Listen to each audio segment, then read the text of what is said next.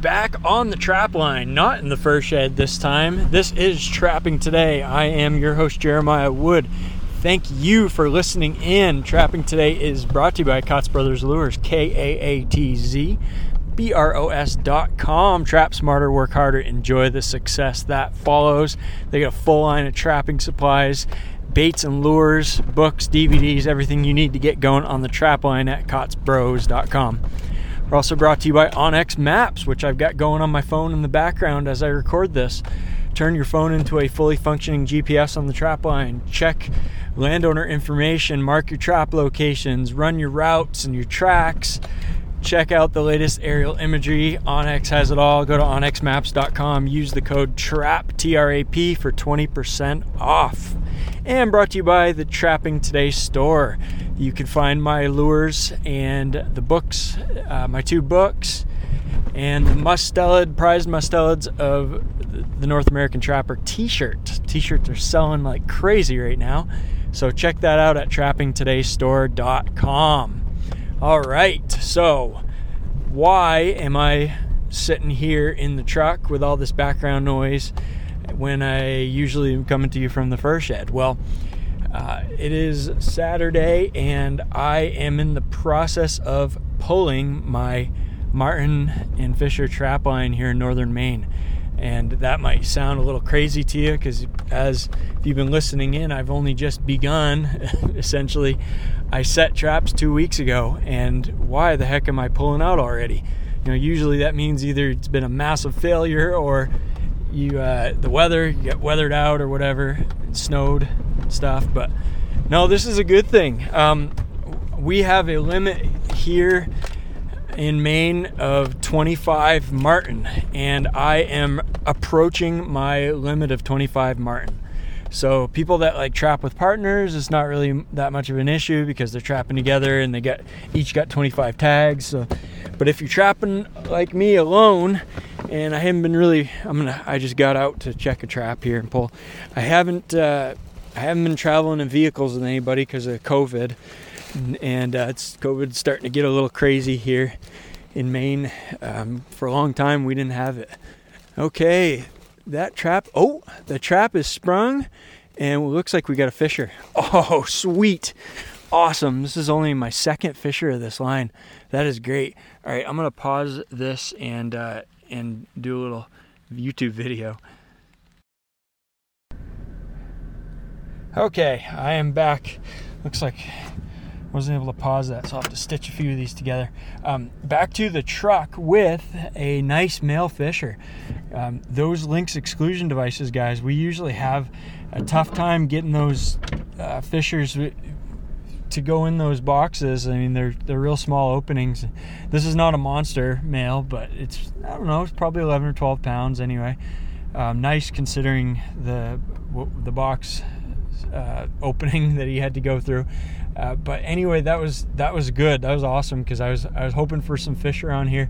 I'm running through a portion of the line that's kind of on my way to this good marten country, but it's been cut over and it's a younger forest and there's not a lot of cover for marten here. This is more fisher type habitat, and so it it's uh, it's one of those cases where you know you you drive 15 20 miles and I didn't know at the time. I thought, you know, maybe I'll catch some, marten here. Maybe it's better than I than I than it looks.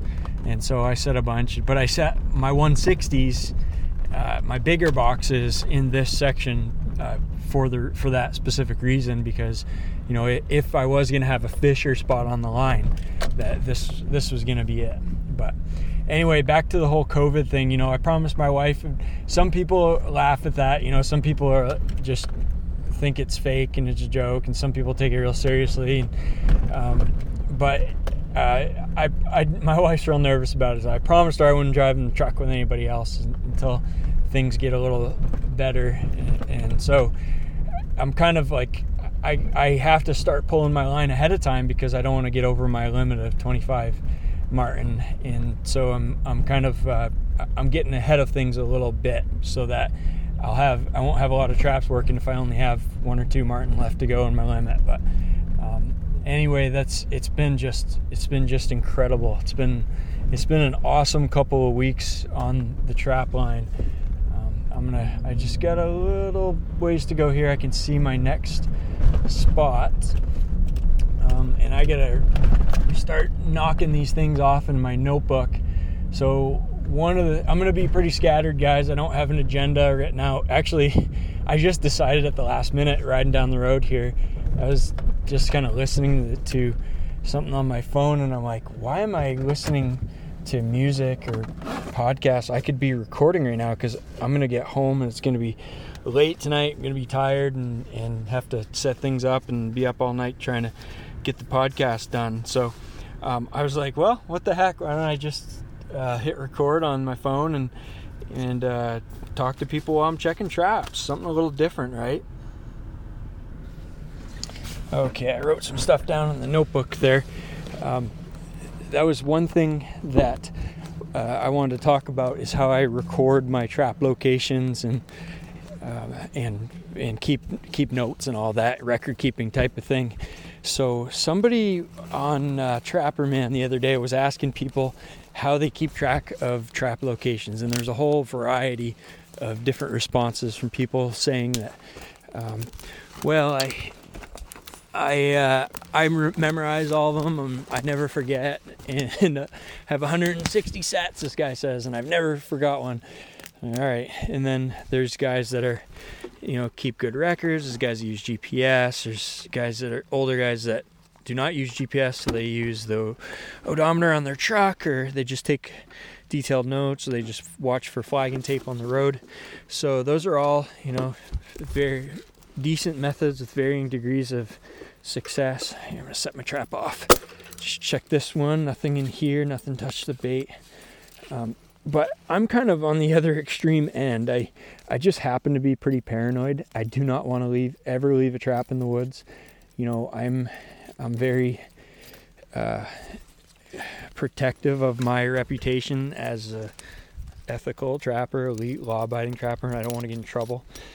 Um, so that's something that I try my best to, to keep straight on. And so I have, I'm gonna, t- I'm gonna tell you, I'm probably the most extreme of, of all these methods on keeping track of trap locations. So, uh, number one, I've got onX on my phone, uh, the onX Hunt app, and that I use that to record every trap location. So I've got and and when I first run the traps, uh, I'll record my route. So it's tracking every place that I drive with the truck. And so I know exactly which roads I took and I have every spot marked. And they made some upgrades to the app, so now you can mark. Uh, it's really quick to add symbols. It used to be you had to scroll around uh, every time to mark a trap.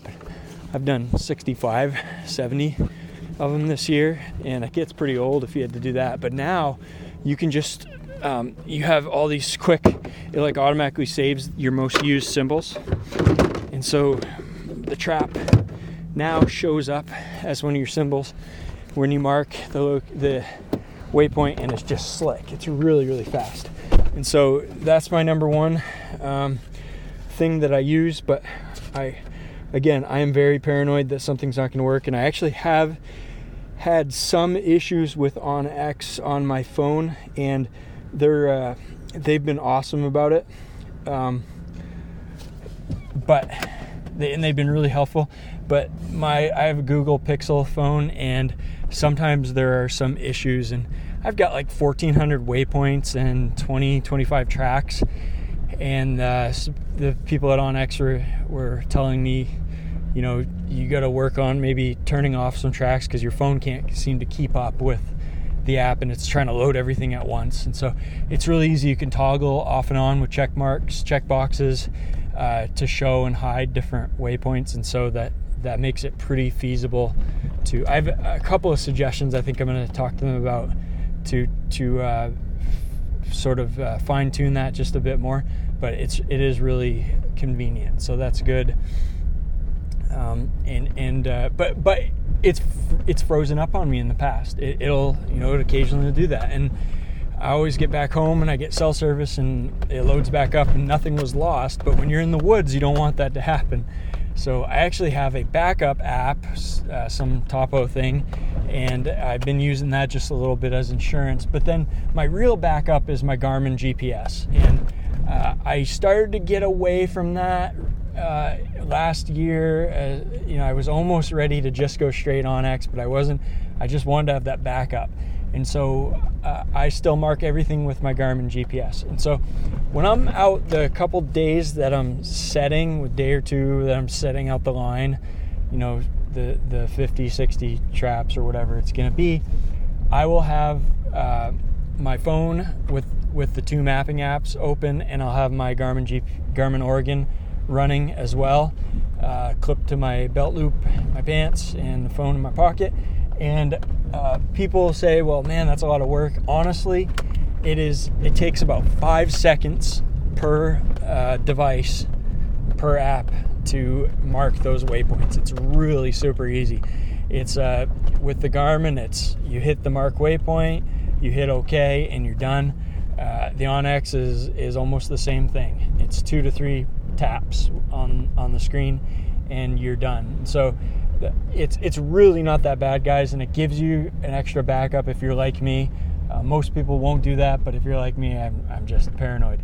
Uh, the flags, flags usually stick around. Um, that is, you know, generally uh, a pretty good way to go in the odometer of the truck. But I've had people could take your flags down. I haven't had that happen, but I, I have had moose taking my flags and pulling my flags off the tree. I've had that happen uh, two or three times. And I'm looking around like, where the heck? I thought I had a trap here. And then I pull up my GPS and find my way right to the trap. But and then you could see moose tracks over to the the the limb, the tree that I had my flag tied to. So so that will happen, and flags could blow away, uh, fall fall down. The tree could fall down. A lot of things can happen. You get snow, and they get can get covered up. So, um, and then the odometer, you know, there's there's occasions where the odometer doesn't work, or your truck. My truck, I'm fingers crossed I haven't broke down yet this season, but I think I've broke down at least once every season prior to now. And so, when you're taking a different vehicle, you know, you you don't know. You could have, you know, you could have snow, and you're spinning your tires a lot, and the odometer's not really working uh, that accurately. You could forget to. I forget all the time to hit the start on the odometer and reset it. So that that's kind of that's kind of how I keep track of things. And then when I'm when I'm running the line, I mean I'm less paranoid that I'm going to lose anything. I already got it all marked, and so I'm not I'm not opening up uh, both phone apps and my GPS when I'm running the line. I'll just have one of those things. And sometimes I won't even pull up GPS uh, very often at all. I'll just use my flags and my notes. And I'm here at another set location, and so I'm to go out and check that, and then we'll talk about the notebook. This was a 120 in this little low spot here. I caught a weasel here last time. Oh, I can smell that lure. And we don't have anything today. Alright. It's an old dump site. Way a long time ago. Back when the old timers were logging in here. Alright, so this is a, a Lynx exclusion box with a 120 set baited with beaver meat and the lure believe it or not I've been I use all kinds of different lures. You know, guys, I'm yes, I make lure and I sell lure and it's a good lure. Works excellent. I use almost all my own stuff, but sometimes I switch it up. And at this set, I actually used perfume. So the old timers will tell you that um, a surprisingly good marten lure, especially early in the season, is perfume. Um, that's what I've got here, and um, boy, it's it's uh, it seemed to work very very good.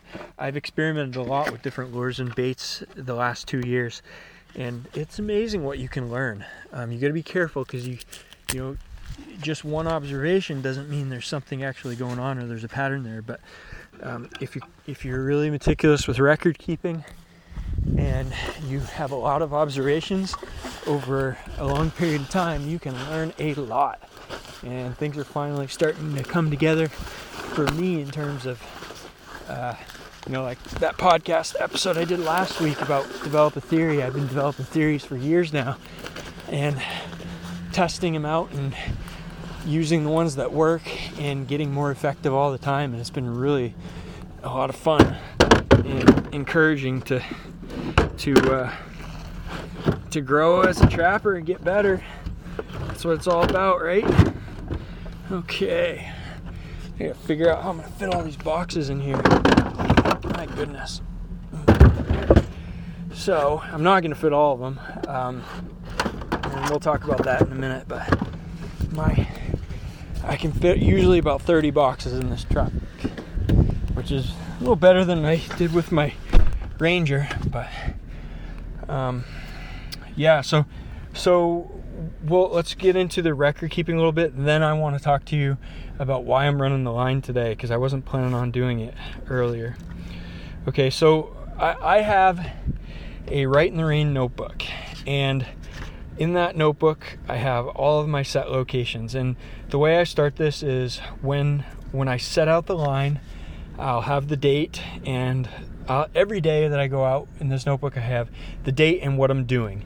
And so uh, this date, I have setting out marten Fisher boxes. This was prior to the season start, and I was just getting my boxes in the woods ahead of time, a truckload anyway.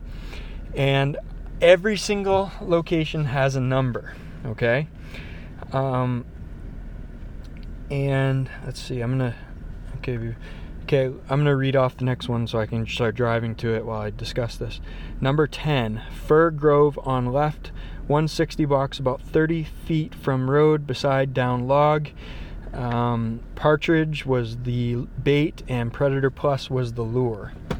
Okay, so that's number 10. So I have a number and I circle the number at every set location. Um, and sometimes if I mark on GPS and there's a waypoint number, I'll add that too. But basically, what I want is uh, I want the general location for that set number uh, in relation to uh, any type of landmark or physical feature that I can see from the road, and then the side of the road that it's on, left or right. And I'll have my flagging usually on the opposite side of where my trap is just to kind of throw people off maybe a little bit. The distance from the road, the type of trap that it is, is it a 120 or a 160?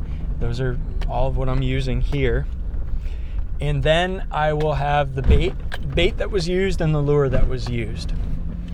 And so that helps me find the set, and it also helps me uh, identify in the future what how well baits and lures worked.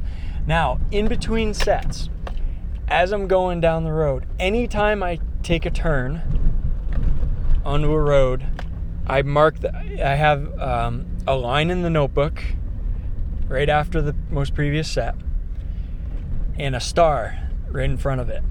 Take next right or take next left or you know go straight through intersection or skip if I if I hit a a Y in the road and or there's a there's I drive by and there's a road on the right and I don't take it, I put a star, skip next right. And so as I'm navigating, I know exactly which way that I turned after and before each set. That's that's been really important for me to help kind of navigate my way through and not have to go back and find my tracks on GPS and and uh, re go through that whole thing all over again. It's it works really really slick, guys. And so I'll have that all separated, and then I'll have my my number of the trap, and I'll have that circled, the location, bait and lure, and off we go. Now that once that is all set up and done, and I'm running the line. Let's say I come back three days later, I'm checking traps. I'll put down the date, check traps. Okay. Now I don't write every single set that I'd go to. Obviously, that'd be pretty redundant. However, every single time I have something that is notable, specifically a catch, I will write down the number of the set and circle that number and then what happened or what I caught. So I'll have, say, uh, this today's date, I checked seven traps. Number seven, I caught a fisher. 11, 14, 20, check and pull traps. Uh, number seven, circled fisher. And so what I can do is go back on to number seven and see that um, I used beaver and long distance call at that uh, at that set. And so I can I've got one more instance where I have uh, I have a catch tied to a specific lure and a specific bait that I used. And so there, there's just a million things you can do with this information once you get enough of it that it starts to become more valuable. Um, so, anything else I want to talk? I don't think I have anything else I want to talk uh, on that. Sometimes I'll have like, uh, if the trap was set off and the bait was stolen, I'll make a note of that.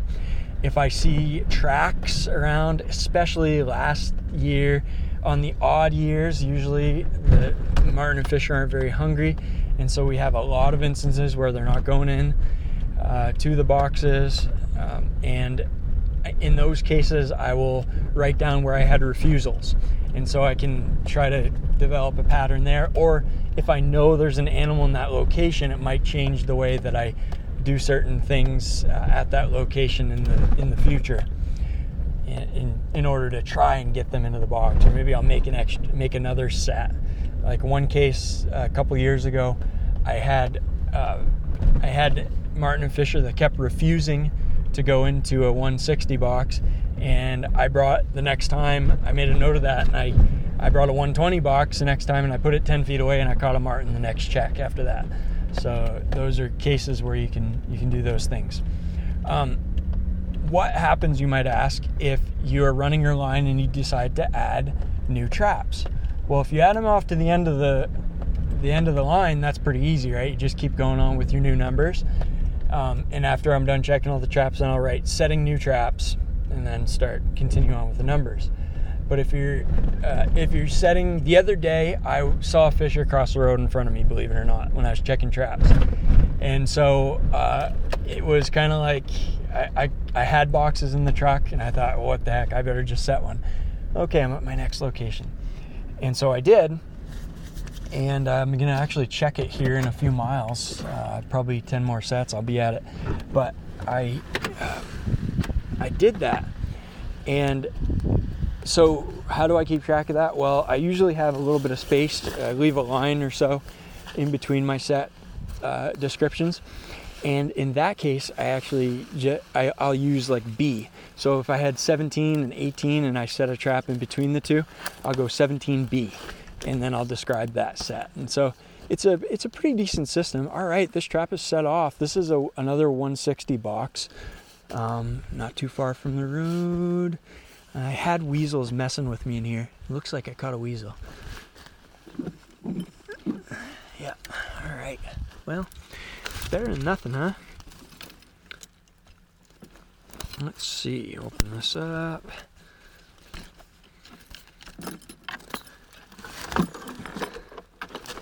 Okay. I have to take all of the boxes and open them up be, and uh, pull the traps out. And the reason for that is so I can fit them nicely in the back of the truck because as you might imagine, these the springs are sticking out the sides of these boxes, and so it's a real pain in the butt. And then, so what I do is I'm just taking the the traps and and uh, wiring them up and folding them up and wrapping them around with the tie wire, wrapping the tie wire around them, and setting them inside the box just to save, again, to save more space. So it works, works pretty good.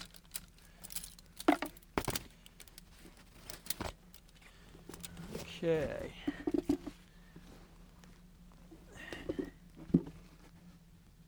These 160 boxes, 220 boxes are so huge. They take up the space of like three of the uh, of the 120 boxes, so they're kind of a pain in the butt, man. But what are you gonna do? Cry about it? Huh? We're trapping. And so, getting back to the whole reason why I'm here, Um, I have uh, I have two overloaded truck loads worth of boxes that I need to get out of the woods. And again, getting close to the limit of 25 marten, um, I really don't need to be out here for much longer anyway. And my plan was to pull the whole line here on Sunday, which is tomorrow. Uh, I we can keep uh, 25 Fisher. We had let's okay. Let's read our next location before I forget. Okay,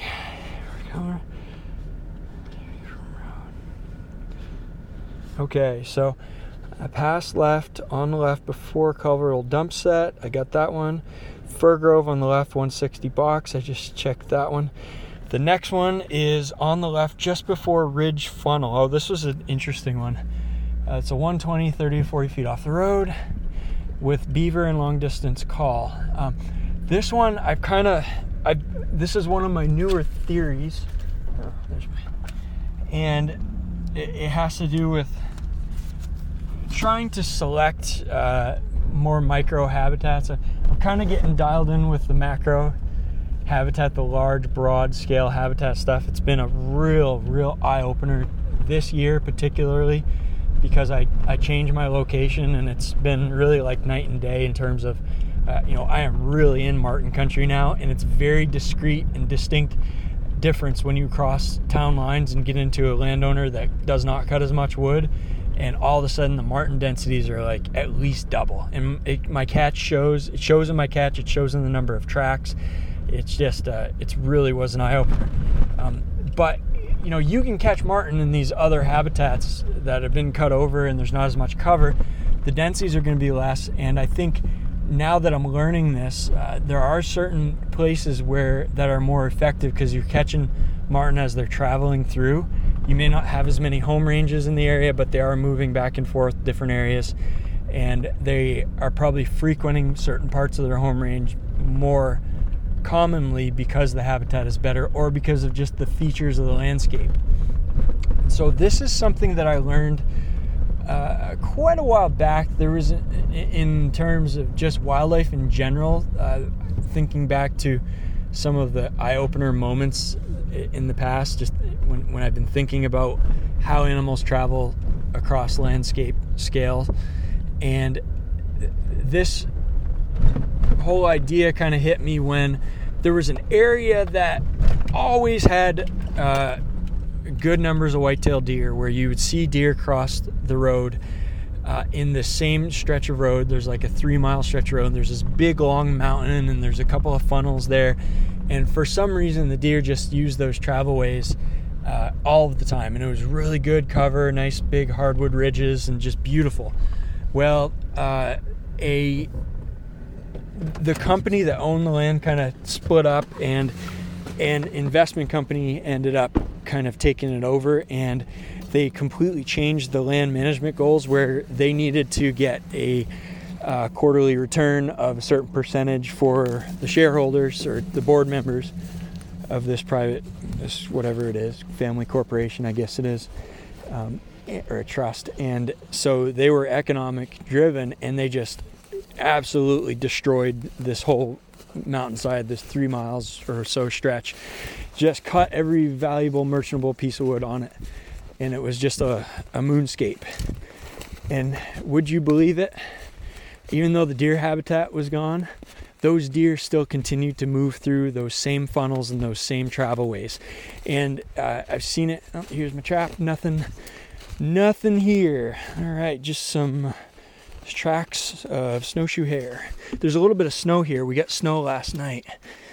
And so these deer were we're still using these areas and then there's other places that just talking with a bunch of old timers and old deer hunters um, they they were observing in other areas that you know this has all been cut over but they're still using the same travel ways and so you start to think in terms of well there's something there's some landscape features that are probably um, you know, maybe part of it is the deer just they've just always gone that way, so they're used to it.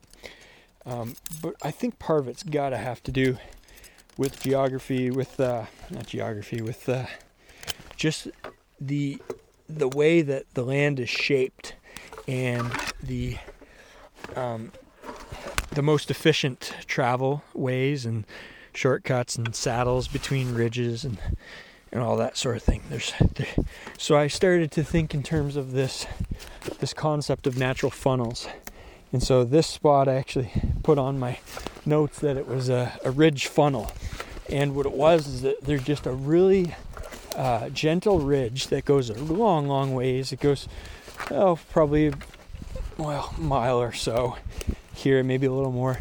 And then all of a sudden it just hits this outcropping of like this, just this really steep ridge that intersects it and comes down and, uh, and, and just it, it's kind of an obstacle. So, so if an animal is traveling parallel to this ridge, and the road runs parallel to the ridge, so uh, if they're traveling near the road, you know, looking for food or whatever, moving parallel to the ridge, maybe they don't want to come out. Marten don't don't like to come out on the roads here very much. They're not very protected, so they they hit this this real steep ridge coming down, intersecting this long sort of gentle ridge, and that seems you know unless they want to exert the energy to climb up that ridge and go over it to keep going on their travel way you know they're going to start moving downhill and just kind of paralleling that ridge. So it's kind of what i would consider a natural funnel. So uh, that's that's what i was looking for when i was kind of uh, coming along this area. And i i finally saw that. I said what everything just looked the same right? Okay i get nothing for quite a while now. I get to turn onto this road system. Okay, this is actually oh yeah, I hit my my Fisher set where I saw that Fisher cross is next.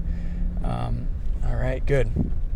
So anyway, the this this was kind of my theory. I kept driving. There's nothing here. There's nothing particular to set set on, and then all of a sudden I hit that ridge, and I'm like, oh, boom, there you go. That's that's my feature. So I sat there. I didn't catch anything, but that doesn't mean if I would have caught something, that would have been would not have been a guarantee either. Uh, that's just one more data point, you know. And this is not. I haven't caught a marten this whole stretch of road anyway. The whole theory uh, was, you know, the, the, habitat was key here. Obviously, uh, the, the, the habitat apparently did not support marten numbers at this location, and wasn't just catches; it was tracks, lack of tracks as well. So, anyway, I'm turning on, just turned on to this road and I shouldn't have to go far before I saw that Fisher cross. And I'll be able to check that set. It's only been three days, guys. So what I've noticed, I before the season I saw a Fisher cross the road, and I um, before I get to my main trap line, and I did set a, a trap there opening day. I checked it a few times. I didn't. I never caught him. I just pulled it here about an hour ago and so you, it isn't nothing's guaranteed. And a lot of times you know someone else could have been trapping and caught that fisher too but more than likely that fisher just hadn't been back to that area. And if it maybe it did and it wasn't as hungry or something i don't know. So this was just three days ago and if this fisher was just kind of hanging out doing its thing and it was in its you know it, its home range or it, its area that it spends most of its time we may have them um, if it was just passing through and this was kind of this travel travel way on its way through to run a circuit go to somewhere else, it may not have been back yet, and it may not be back for another, you know, four to seven days or something. You know, it seems seems seven to ten days is kind of a just a ballpark number that I've noticed here, but I, I don't think there's any hard fast rule. All right, so I'm going in, but I'm gonna pull it today anyway. I'm done. Um, actually, the Fisher uh, I'll talk about that in just a minute. I might continue a Fisher line down further south of here. But uh, you guys remember uh, Charlie Tucker, had him on the show, and with Billy Thompson to talk trapping and, and for a few episodes. And then, you, you know, Charlie's kind of famous from the TV show Mountain Men, where he showed uh, showed him trapping up in this area northern Maine. And uh, it's fine. I run into Charlie quite a bit. I ran into him couple times in the last two weeks, and the last time we talked, no, didn't catch anything there. So nothing. See, nothing had been back. to this location yet. The other thing is this fisher could it was a good sized fisher and it may have just been too big to go through the hole to get to my uh, to get to my bait. It's a four inch by four inch hole that's mandated for these 120 sets. So, um, but Charlie knows a lot. You know, he catches a lot of fur and he traps uh, with a partner sometimes to where, you know, she she they'll trap together and they can you know they can catch 50 marten instead of 25 and and uh, you know two years ago I mean they caught they caught 20 fishers and they had to stop marten trapping because they were limited out on fishers. Now the fisher limit this year went up to 25 as well. Um, but uh, anyway they needless to say charlie was trapping back before there was a limit and he puts up big numbers of marten. He always has historically. Um, he does believe marten numbers are down because of the habitat. Um, he's, I think he's 100% right on that, no question. Um, but Charlie has a lot of interesting observations, and when we talked the other day, he said, uh, "You haven't noticed fish are moving around much lately, have you?" I said, "Well, well, no." And I was like, "Well, what's he getting at? How does how does he know that?" And uh, he he was telling me about how uh, the weather patterns really affect fisher movement. And he says it, until it gets really cold, the fisher just don't move much. You'll see them, you know, you'll see see them occasionally, but they just don't really start moving like they do when it when it cools down. He said you'll get the marten will move. You know, marten are kind of the same way, but they're more you're more likely to catch them. They don't, of course, make long movements like the fisher do around here. Um, but it was that was really uh, interesting to hear. Uh, and and we'd been on a pretty long warm spell as well. So so it was it was really consistent with what I'd seen, even though I was catching the marten. No, the fisher weren't coming. Now I wasn't in fisher much fisher habitat, but I am in some of it. Um, now uh, my friend Butch Borman, he just sent me a picture last night of he's got a couple guys trapping with him and I don't know how many fisher that, he was holding. It was unbelievable. It was like five or six fisher. Just, he had a big armful of them on on uh, yesterday's check, and so and and I just got that one a couple traps ago. So uh, there's something to that, man. They they did uh, they did apparently do some moving here more recently, more so than they had been in the past. Um, but anyway, it's it's very predictable now that as I'm starting to learn this more where you have very discrete changes in habitat. Fisher and marten, they overlap to an extent, but uh, eh, on a micro scale, but on a very broad landscape scale, they do not overlap as much. Uh, if you look at a map, say, of the state of Maine and you look at marten and fisher distributions, there is overlap, but there is a definite broad scale pattern. And if you get down in the farm country, you almost never catch a marten um, where I live, I, I live kind of on the edge of the woods, but I'm in farm ground, and I've never caught a marten. I've never seen. Uh, there's one possible marten track there that I've seen in the past, but that was it. But I catch fisher there all the time. So if I head, I head north and west of my house to get to my trap line. I'm way up in the mountains right now. I'm I'm 30 miles from uh, from any any pavement right now, and I'm go, getting ready to go deeper, deeper than that. I just took a side road and I'm off on this this logging road. But anyway, uh, if I headed south of my place, I get into Fisher country, and there's still some marten in there, but uh, the Fisher kind of dominate, and that's uh, you know generally less, a little bit less snow, and different type of forest. De- definitely seems to be overall more cut, and the the blocks of mature forest are much smaller and so there's not a you know a bunch of sources of, of marten population density. So what I, what kind of one thing that I've been thinking about doing is kind of setting a fisher line down south after I've got this pulled. If I haven't quite got it all out of my system, I I may go ahead and set up a small fisher line close to the house, check every three days, and and try to try to rack up a few fisher because I man I've been in marten habitat straight steady here. It's been awesome, but I've only caught two fishers so far, and I, I could theoretically catch 25. Um, I wouldn't mind catching six or eight, So I may do that, and, but uh, it, would be easier to do if I could still keep keep one or two Marten and with be within my limit. So we'll we'll kind of see. Oh, ah, that was a good smell. I smelled my lure just as I stepped out of the truck. Um, this location is it's pretty cut over ground, but the edge, the end of this road actually is some good habitat, and I've caught I caught a marten here, the end of this road, uh, the other day.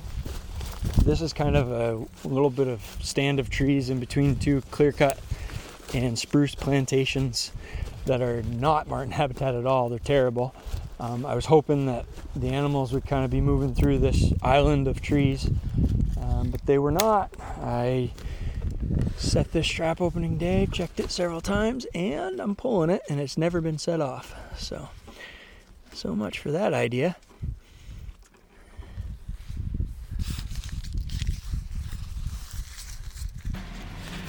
All right, moving on to the next set. Let's see.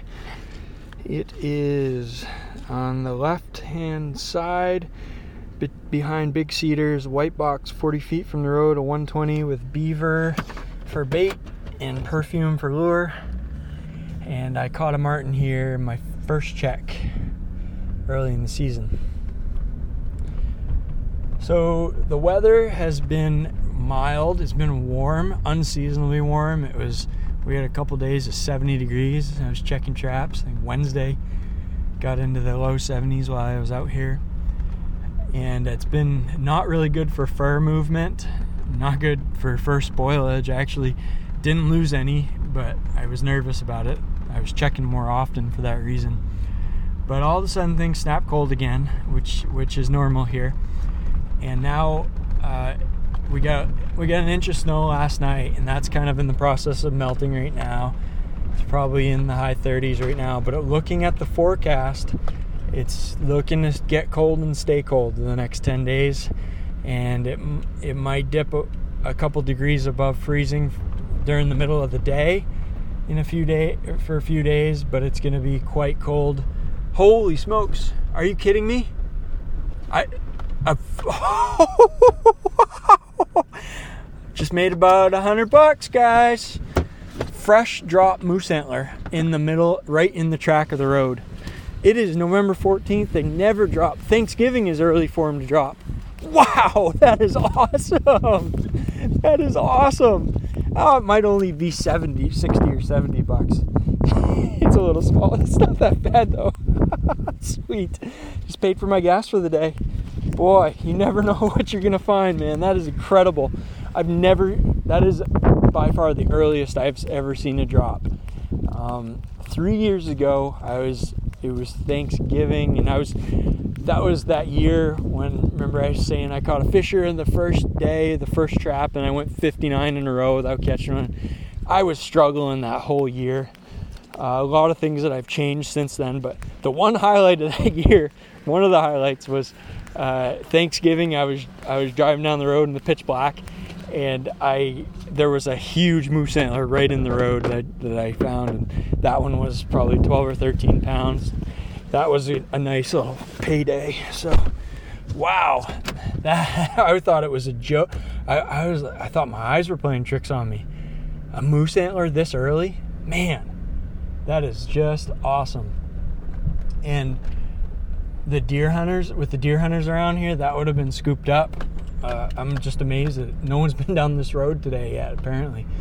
I was just down this road three days ago and it wasn't there. Wow. Wow wow wow. I'll take it. I get so excited there i forgot what i was talking about. Oh the weather. So anyway uh, tomorrow my plan was today move stuff around the farm and get everything kind of put away for winter. Uh, I got a pump, a submersible pump I got to take out of a well with 100 feet of pipe and wires, and I got a solar system to take down, and I got a battery system to put away.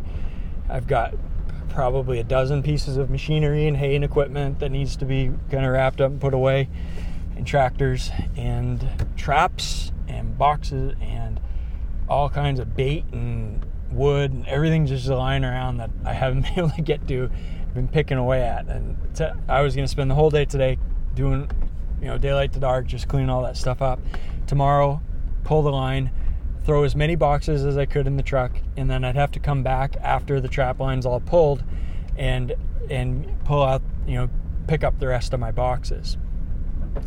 Well, this morning the something popped up on the weather forecast, and they're calling for four to seven inches of snow tomorrow night, which would have been fine for me to get in and out and pull my traps, but to go back and get my boxes, I'm in some steep country.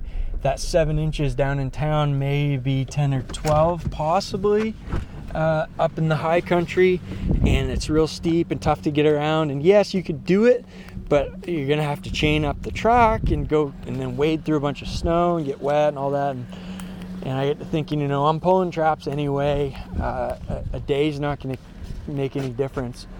Why don't i just go ahead and pull half of them today pull a truckload today then go back tomorrow and pull the other truckload. And so, uh, realizing that, well, I guess I'm not to get my stuff, all my stuff around the farm done, but um, you got to make trade offs sometimes, man.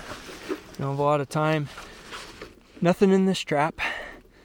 Um, you don't have a lot of, lot of spare time. Sometimes you just got to make decisions, and there may be a few things that are buried under the snow for the winter, and they'll they'll still be there in the spring when it melts.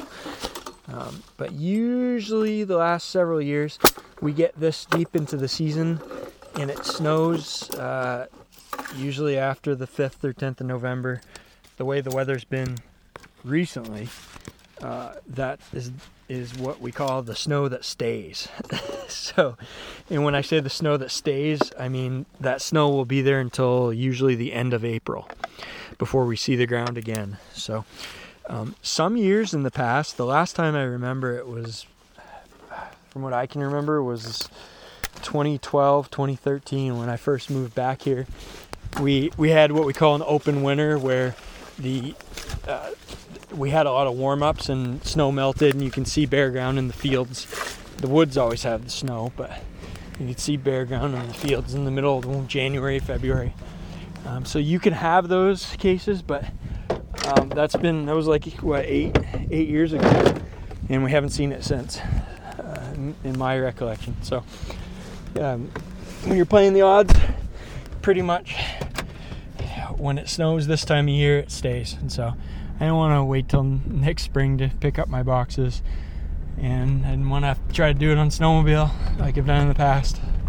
So that's why um, I'm, I'm checking today, pulling half today, pulling half tomorrow this first half is again the lowest percentage half. It, um, I haven't even gotten into good Marten habitat yet, and so uh, the tomorrow will be the good. Should be the good. but yeah, I'm. It, it's good. It's this is fun. I figured, you know, what the heck, I'll I'll uh, I'll come out and, and I, you know, we can't hunt Sunday, which I like because I can check traps without having a bunch of guys on the roads, but uh, I, you know, I could, I got my rifle and my orange on and I could see a deer. You never know. I'm not really. It's funny since I left Montana.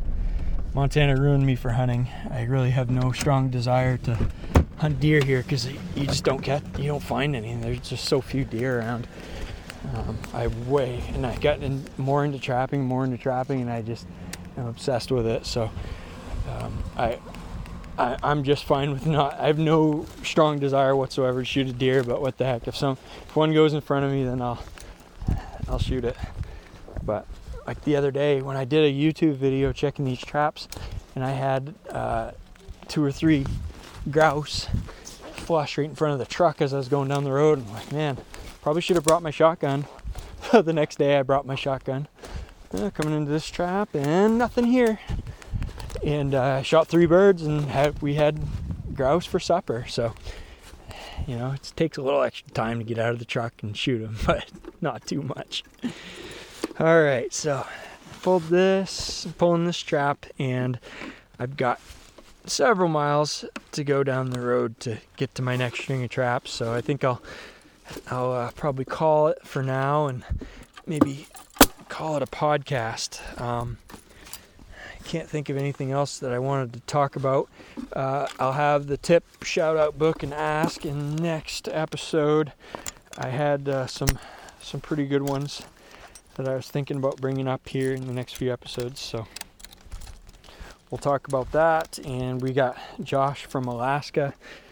Uh, probably two or three episodes with him. That was a lot of fun. And finally, guys, Kaatz Brothers Lures message of the week. Kaatz Bros is aggressively buying glands, skunk essence, and castor this year. So uh, if you want to make a little extra money on your trap line, um, it's really not much extra time to save that stuff. Uh, save your glands from from all your critters. You can find YouTube videos on where to cut out the glands. You can also buy a DVD from Kaatz Bros and Kyle will show you exactly what glands to cut. Um, any questions about storage, typically um, he'll have that all. He's, he's brought that up before, uh, but typically your best bet is to freeze them fresh. Don't don't try to age them or anything like that. Don't uh, try to preserve them. Just freeze them fresh, and uh, don't ship in plastic bags. Ship in like uh, jugs screw with screw tops on them, jugs with lids uh, are are ideal. So anyway, um, kaatzbros.com. There is a post up there on what they're buying. That will be updated as we go on through the season, and uh, the prices that they're paying.